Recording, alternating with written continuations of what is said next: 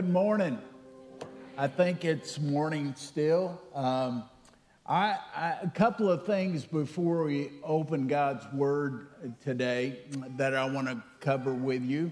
Number one is I, I'm always excited. I've said this for 30 years, I guess, that I believe we can touch the world from right here. And if I did not believe that, uh, I'd, uh, I'd have to uh, back up on many things, but I believe that. And I'm always excited when we have uh, relationships that put boots on the ground in different uh, areas. And I wanted you to meet uh, Nam and Molly and uh, Moses and Joshua. Uh, they, um, I jokingly said in the first service that Caleb will come eventually. And, but Nam and Molly, uh, many of you know Molly as uh, Jim and Pam Moorhead's daughter. And uh, uh how long y'all been married now? Seven years. Seven years. Wow. Time moves on. But uh, Nam and Molly are about to hit the mission tr- uh, trail again. And they're going to be in Southern Asia. And I know there's a reason uh, I don't give Nam and Molly's last name or where they're specifically going because we uh, broadcast our services out and we want to protect them in, in many ways. So, uh, but Nam and Molly uh, and Moses and Joshua are about to uh, leave next week, and uh, I wanted to make sure we prayed over them today. So, I want to ask uh, uh, anybody in their small group or elders and pastors to come and gather around uh, Nam and Molly, and uh, we want to pray uh, for them. So uh, go ahead and come if you're a pastor or an elder in the room or anybody that's in their small group. I want to just pray over them.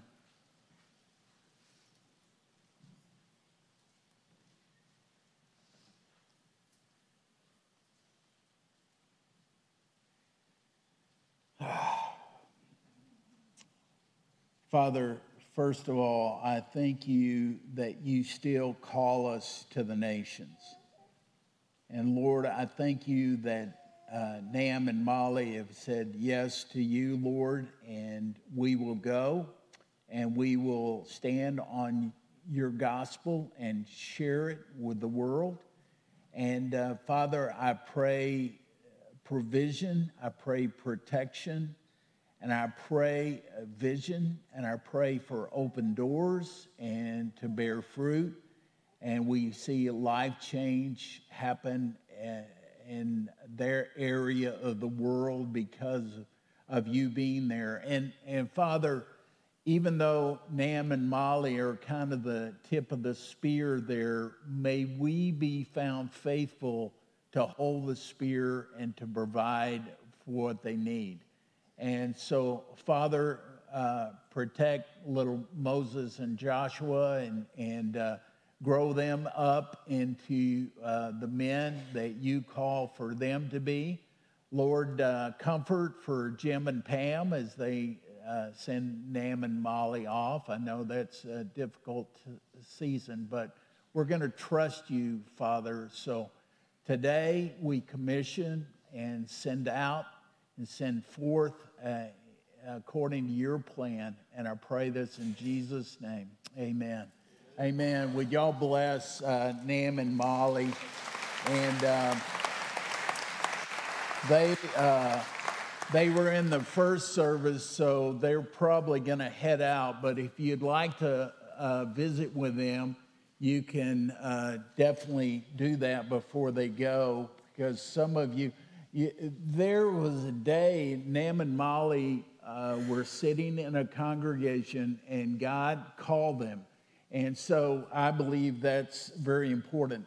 Number two thing that I want to share with you before we open God's Word you know, you come to worship, many times it's ritual or habit, but I pray it's not that way. And you come, we sing songs of praise, we open God's word, we teach, we, uh, uh, and then we come to the end of the message. And so oftentimes we're preparing to leave instead of uh, what I believe is the most important time of the service. And we have a time where we have elders and pastors and prayer team people up here, and uh, we sing a song just to seal what I believe God is uh, saying to you and to me. And we uh, sometimes it's personal, and uh, we have these people to come and to pray with. They're not perfect. Uh, and, and sometimes we think, oh, people are going to think uh, something's wrong if I go up there in prayer. We're all screwed up, people. Uh, we need prayer. And uh, also, um, uh, when I, Pam and I first started dating, she was uh, part of the Nazarene uh, stream of churches. And one of the things about Nazarenes is they believe strongly in the altar and coming and kneeling and prayer, just a holy place. So I always uh, thought, man, if I ever have the chance, our stairs will be an altar. And so when we come to the end of the message, I'm going to challenge you. And here's the deal I, I really pray that uh, the elders and pastors and prayer team are overwhelmed every week. I just pray that people come just to pray and they uh, kneel and they say, God, here I am, use me. We also have the Lord's Supper on either side. And the reason we have that is, uh, first of all, because we believe it in the scriptures, but Many of you came from uh, church background streams that took it the Lord's Supper every week. And so I just got to thinking, uh, why do we not have it a- available every week? So that is another opportunity for you.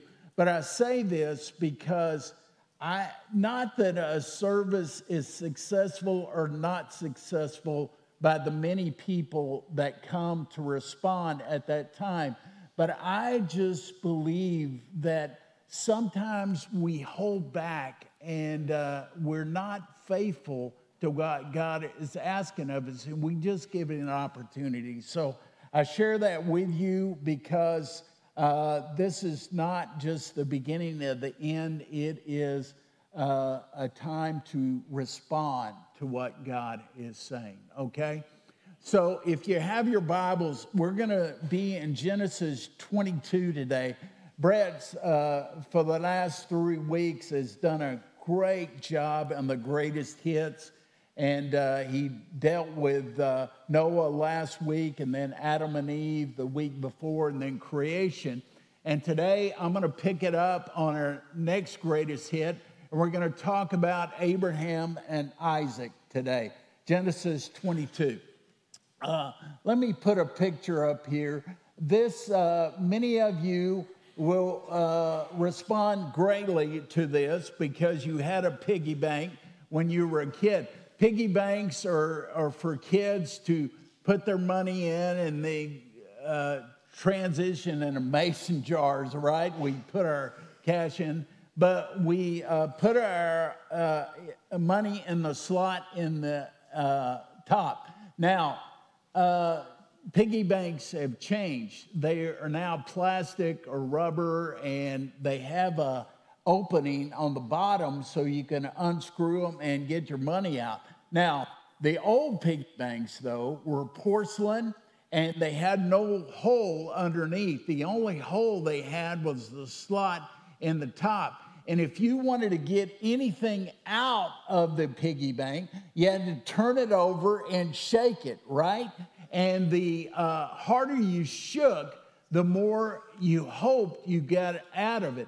And then the piggy bank got full and you were desperate. So what did you do? You got a hammer and you broke the porcelain piggy bank. Now, we're talking about a generation in this room that could care less about what I just said.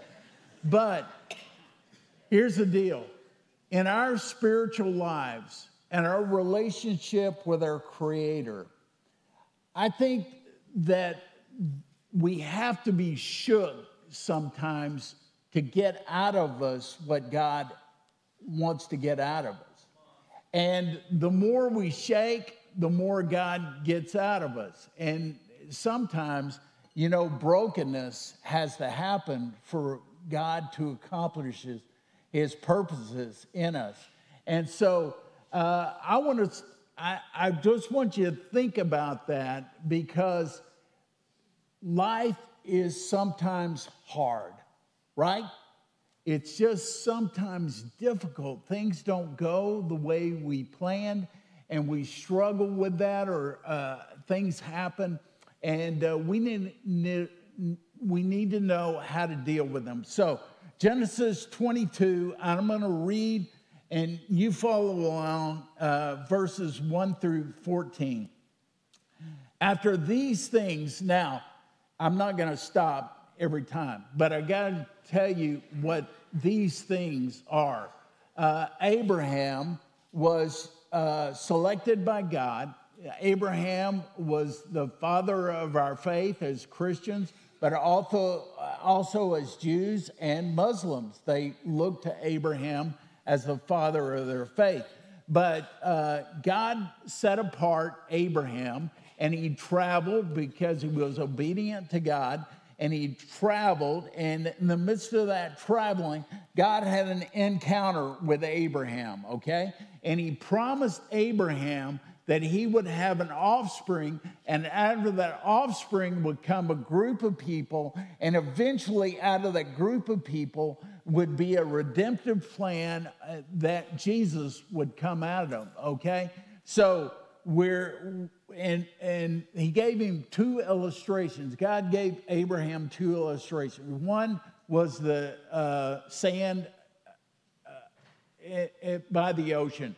That you would have offspring as innumerable as the sand. Number two, he showed him the stars. You will have offspring, and your generations will be as numerous as the stars. However, Abraham uh, and Sarah, his wife, they, um, they were unable to have children. She was barren. They couldn't have children. So, but they had this promise from God. So they tried to force God's hand into this promise. So Sarah said, Take Hagar, my handmaiden, and have a child through her, and uh, maybe God will fulfill his promise. So by uh, Abraham and Hagar, they had a, a, son by the name of Ishmael. And uh, we're not going to go into all the history of Ishmael right here, but uh, they had this child. However, this was not the son of promise. God had a son of promise through Abraham and Sarah. So uh, God showed up to them again and said, This is what you're going to have. And so Abraham at 100 years old, how about that? And uh, 90 uh, for Sarah, they had Isaac, which means laughter because they laughed that old people could have uh, children. And uh, so Isaac was born, and uh, Ishmael, uh, Sarah was jealous of Hagar and Ishmael, and so they got put away. But God protected them and took care of them. And Isaac was born. Now, Isaac was the son of promise, okay, that God was to uh, create this lineage. So, after these things, God tested Abraham and said to him, Abraham, and he said, Here I am. He said, Take your son, your only son Isaac, whom you love and go to the land of Moriah and offer him there as a burnt offering on one of the mountains of which I shall tell you. So Abraham rose early in the morning, saddled his donkey, and took two of his young men with him and his son Isaac. And he cut the wood for the burnt offering and arose and went to the place of which God had told him. On the third day, Abraham lifted up his eyes and saw the place from afar. Then Abraham said to his young men, Stay here with the donkey, and I and the boy will go over there and worship and come again to you.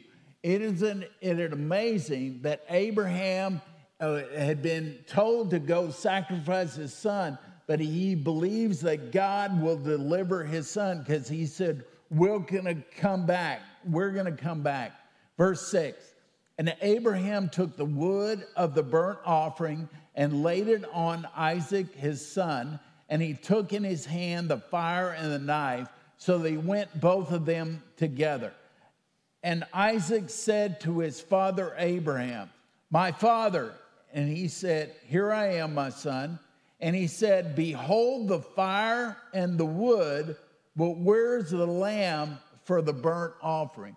Uh, many people wonder how old Isaac was at this point. He wasn't uh, a little boy, he would have been either a teenager or a young adult. And so he's thinking on his own and uh, he's thinking, okay, Father, we got the wood and fire, and where's the lamb?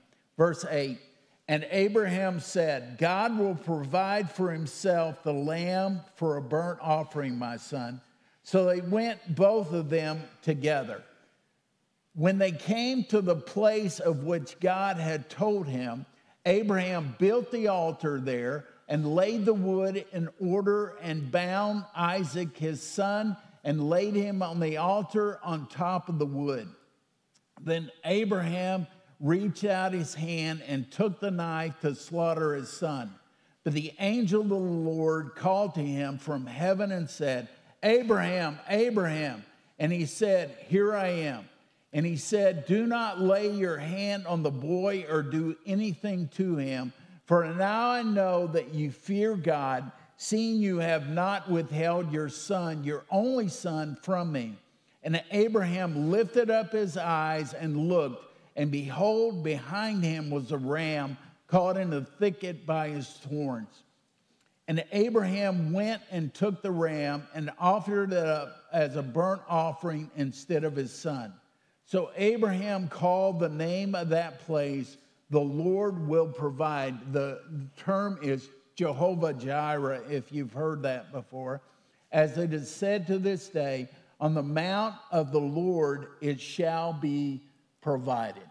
Uh, we're going to talk about parenting today and how to sacrifice your children. so, no, I'm. Uh, I just wanted to wake you up with that uh, statement. You know, there's many different approaches to this story. One would be historical. We look at the father of our faith. We look at uh, how he affected the Jewish nation and the Muslims and the Christians. We could look at it from uh, that uh, perspective. We could look at it theologically. Um, God is sovereign, God has a plan, God is working to develop our faith. We could look at it from a, a God, study God perspective. We could look at it from a Christological uh, perspective. In other words, there's types of Christ all throughout the Old Testament, and we see one in Abraham and Isaac. Uh, case being, uh, look at it, uh, one and only son. Isaac was the son of promise, and Jesus was the son of the Father. Um, uh, miraculous birth. We Sarah, Sarah having a baby at 90, and uh, Mary and the virgin birth. We see uh, the sacrifice that is made. Uh, in each son questions, both Isaac and Jesus question Isaac said, Okay, Dad, where's the uh, ram? Uh, and uh, Jesus said, Father, is there any other way that this can happen, and uh, uh, the, but the stories have let us know resurrection is coming, and we look at the three-day journey. Um, Jesus was in the tomb three days, and Abraham and Isaac traveled three days. We see the ultimate sacrifice and uh, a replacement that was made, a ram in the uh, Old Testament story of Abraham and Isaac, and with Jesus, the Lamb of God who takes away the sin of the world. And so we can look at it from a Christological perspective but I want to look at it as a faith story and how practical it is for you and I today. So I want to look at it from that perspective. I want to give you four key points, and they will be on the screen for us to look at today. Number one is this expect test from God. Expect tests from God. Uh, Abraham, I don't think, foresaw this test and the father shows up, God the Father shows up and says, I want you to take your son, your one and only son. And he says that he God tested him. Now, there's a difference between temptation and testing. Temptation is from the enemy using your own desires to lead you astray, to uh, lead you away from God. So, with temptation, it's to lead you away from God. However, testing is from God to refine and define your faith, okay? It's to uh, develop uh, Christ in your life. And so, what it is, is the testing comes, it's a tool to develop your faith more. And many of you can say, Man, I know that testing. I'm going through a test right now whether it's health issues or relational issues or financial issues or whatever it may be, you're going through a test right now and you're thinking, okay, God, are you in this or not? I want you to know He is. But here's a, a, a thought under this expect test God didn't want Isaac's life, He wanted Abraham's heart. He didn't want Isaac's life, even though he asked him to go and, and sacrifice his son. He wanted Abraham's heart because God is setting up a redemptive plan for all of mankind, and he wants to develop this man of faith, and that's what God is doing. And God was putting this ultimate plan of redemption, and he needed Abraham to have strong faith. Here's another thought anyone can act like a Christian, but can you react like a Christian? Now, here's what I mean by that Abraham is being squeezed, right? And uh, out of that squeezing, his faith is going to be developed. And I look at my spiritual life, I look at you guys, and uh, it's one thing to say, oh, I'm a follower of Jesus, but what about when lives get stinking hard, right? What, how do you act, react at that point? Everybody can act like a Christian. You can learn the Ten Commandments. You can learn what Jesus said. I don't, uh, I don't do things, you know. Uh, I go to church. I do these things. But what about when life gets hard? How do you respond? Do you quit? You give up? Or do you keep going forward? You really don't know what's in you till you're squeezed. Let me, let me let that sink in. You don't know what's in you till you're squeezed.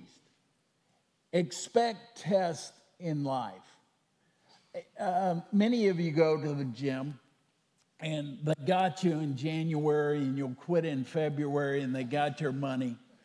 And uh, is that you, Ross? Uh, you just drive by.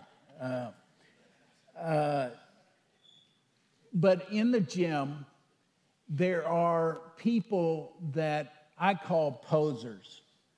They, um, they get the headband and the wristbands, and they have the uh, latest, greatest workout equipment. They got the water bottle that's uh, great. They're always in front of the mirror. They're flexing and they're looking at themselves in the mirror. You know what I'm talking about, the, the posers. And, and they get through posing and they leave. They don't hardly break a, a sweat. I think there's poser Christians. I think there are uh, Christians that, as long as everything's going smooth, I, I come to church, I go to youth group, I go to the extra activities, I do what's there, but I'm posing because I'm really not growing in my faith. I'm not developing into who God would have me be. And, and I think one of the biggest detriments to Christian faith are Christians that are posing. And the world needs to see genuine faith. So expect tests from God. Number two is this focus on promises, not explanations. Focus on promises, not explanations. If anybody would have wanted an explanation, it would have been Abraham. God said, Take your one and only son. I want you to uh, sacrifice him, make a burnt offering of him. And uh, this was something far fetched to even ask. But instead of Abraham focusing on the task at hand, he focused on the promises of God. God had said, uh, I'm going to make your generations as abundant as the stars in the sky. And so he focused on the promises. He, he knew this was a far fetched uh, thing that God was asking of him, but he was going to focus on the promise. Now, when I am tested, when I am squeezed, I usually respond by crying out, Why or why me? Right? uh, we do that. God, why me? Why, why do I have to go through this? But we must realize the promise of God I will not leave you, I will not forsake you. I've obligated myself to provide and take care of you. I have not only my presence and comfort to walk with you daily through these tests, but have eternal life, a forever life that, uh, that is there for you. And so these promises are real. And so often we're focusing on the test instead of on our God. Uh, never doubt in the dark what God has promised in the light. God has given us His word, and He has made these promises and at times, it doesn't feel like he's going to step up on these promises, but I promise you, he will. Focus on the promises and not the explanations. Three, look for God's provision. Look for God's provision. If he's asking of you something that is far fetched, and many of you know that God has asked something to you or he's asking something of you, and you're thinking, okay, God, I can't believe you're asking this of me. But look for the provision that he's going to provide for you.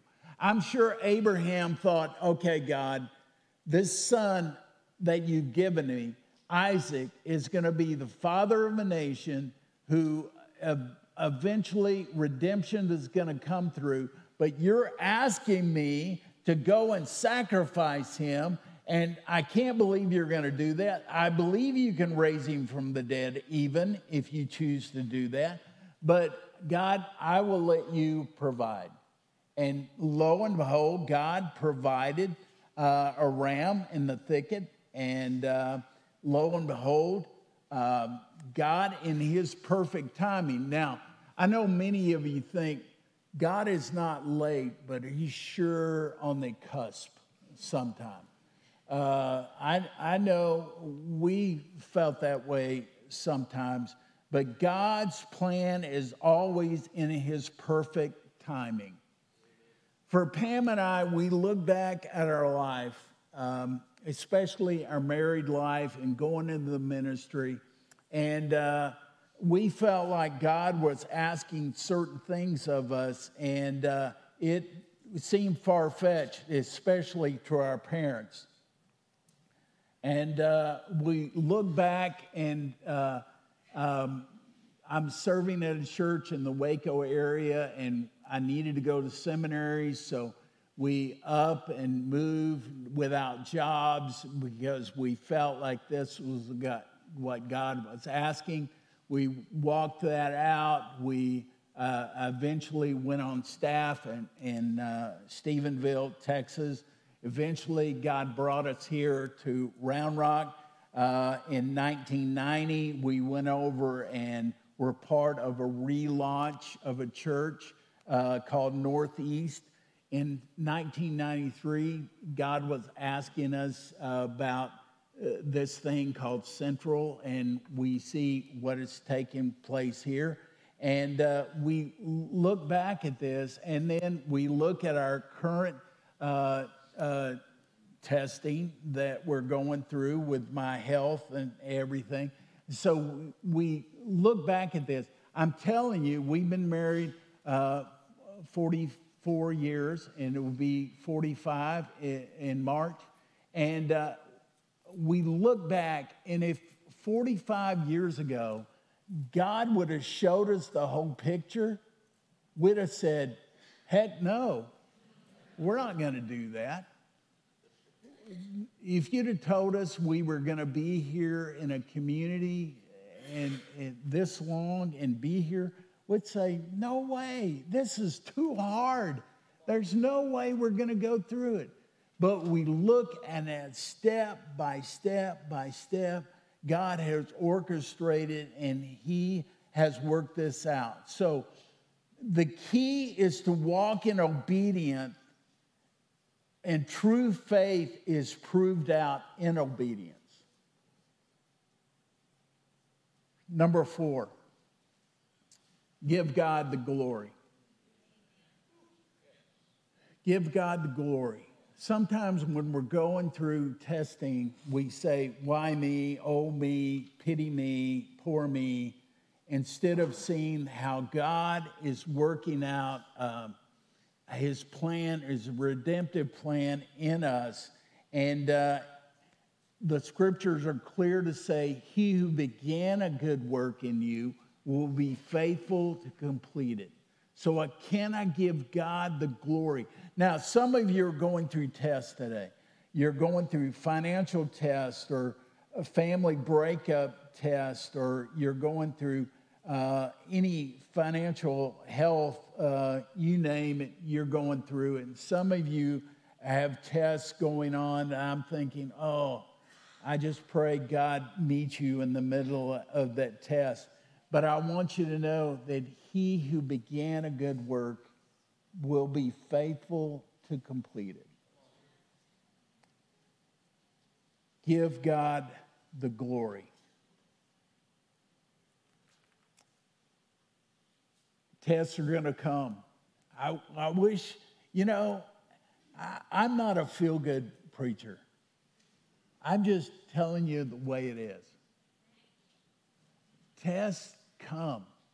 And God has not abandoned you in those tests. He's using those tests to develop your character, to make you more like Christ, is what He's doing. And then He's, he's giving you promises so the tough thing is, is that, you know, I wake up every morning thinking, okay, I'm going to have my balance today. And I don't. And I, I just think, okay, God, I can focus on my balance or I can focus on you. I'm going to choose to focus on you today. And then um, look for the provision. God is going to provide somehow. And then give God the glory. As the worship team comes, I want to kind of tie this up a little bit.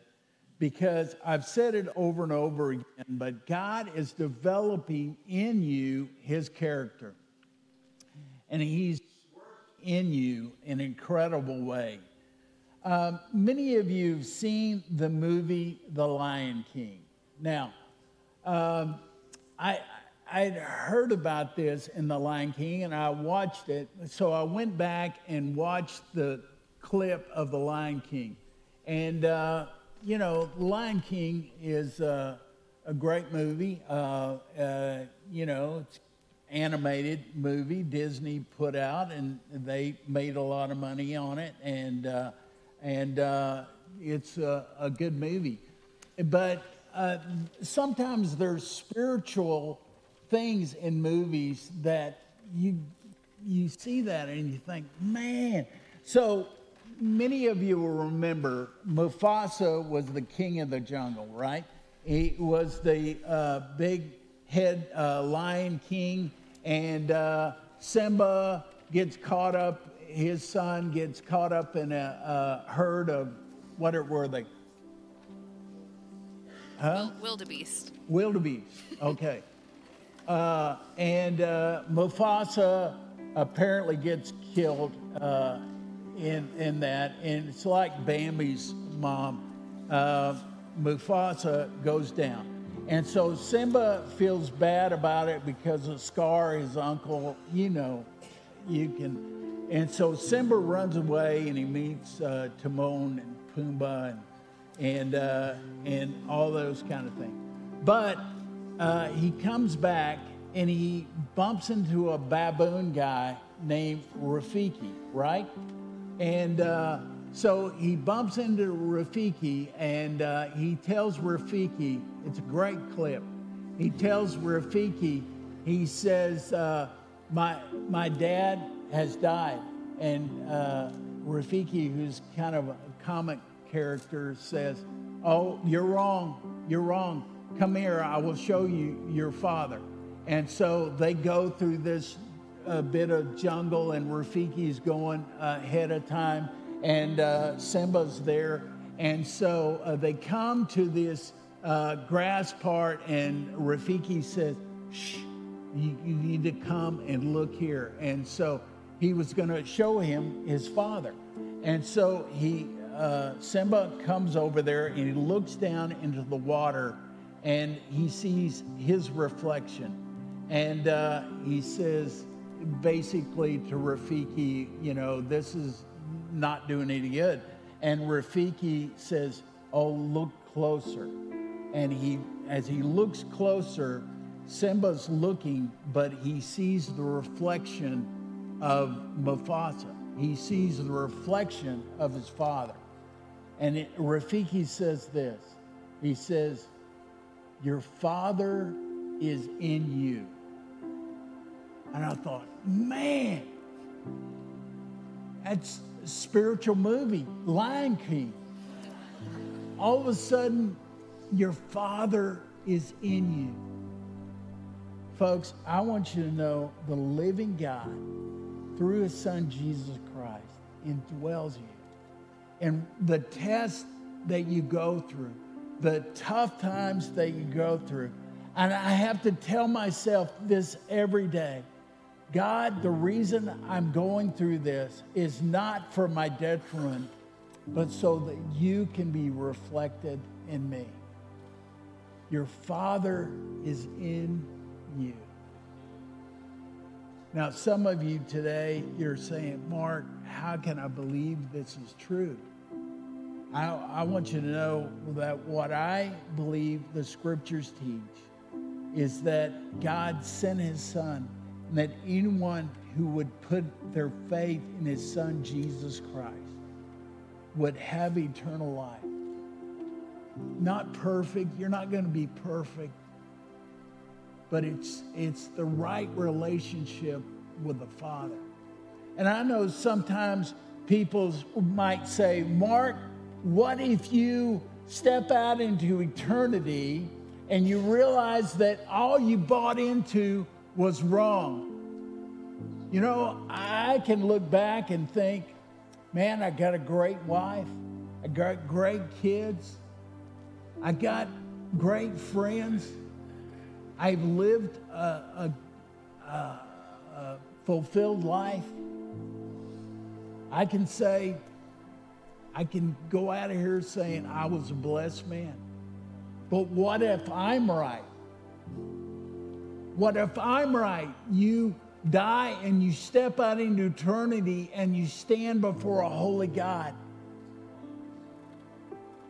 What are you going to say at that point?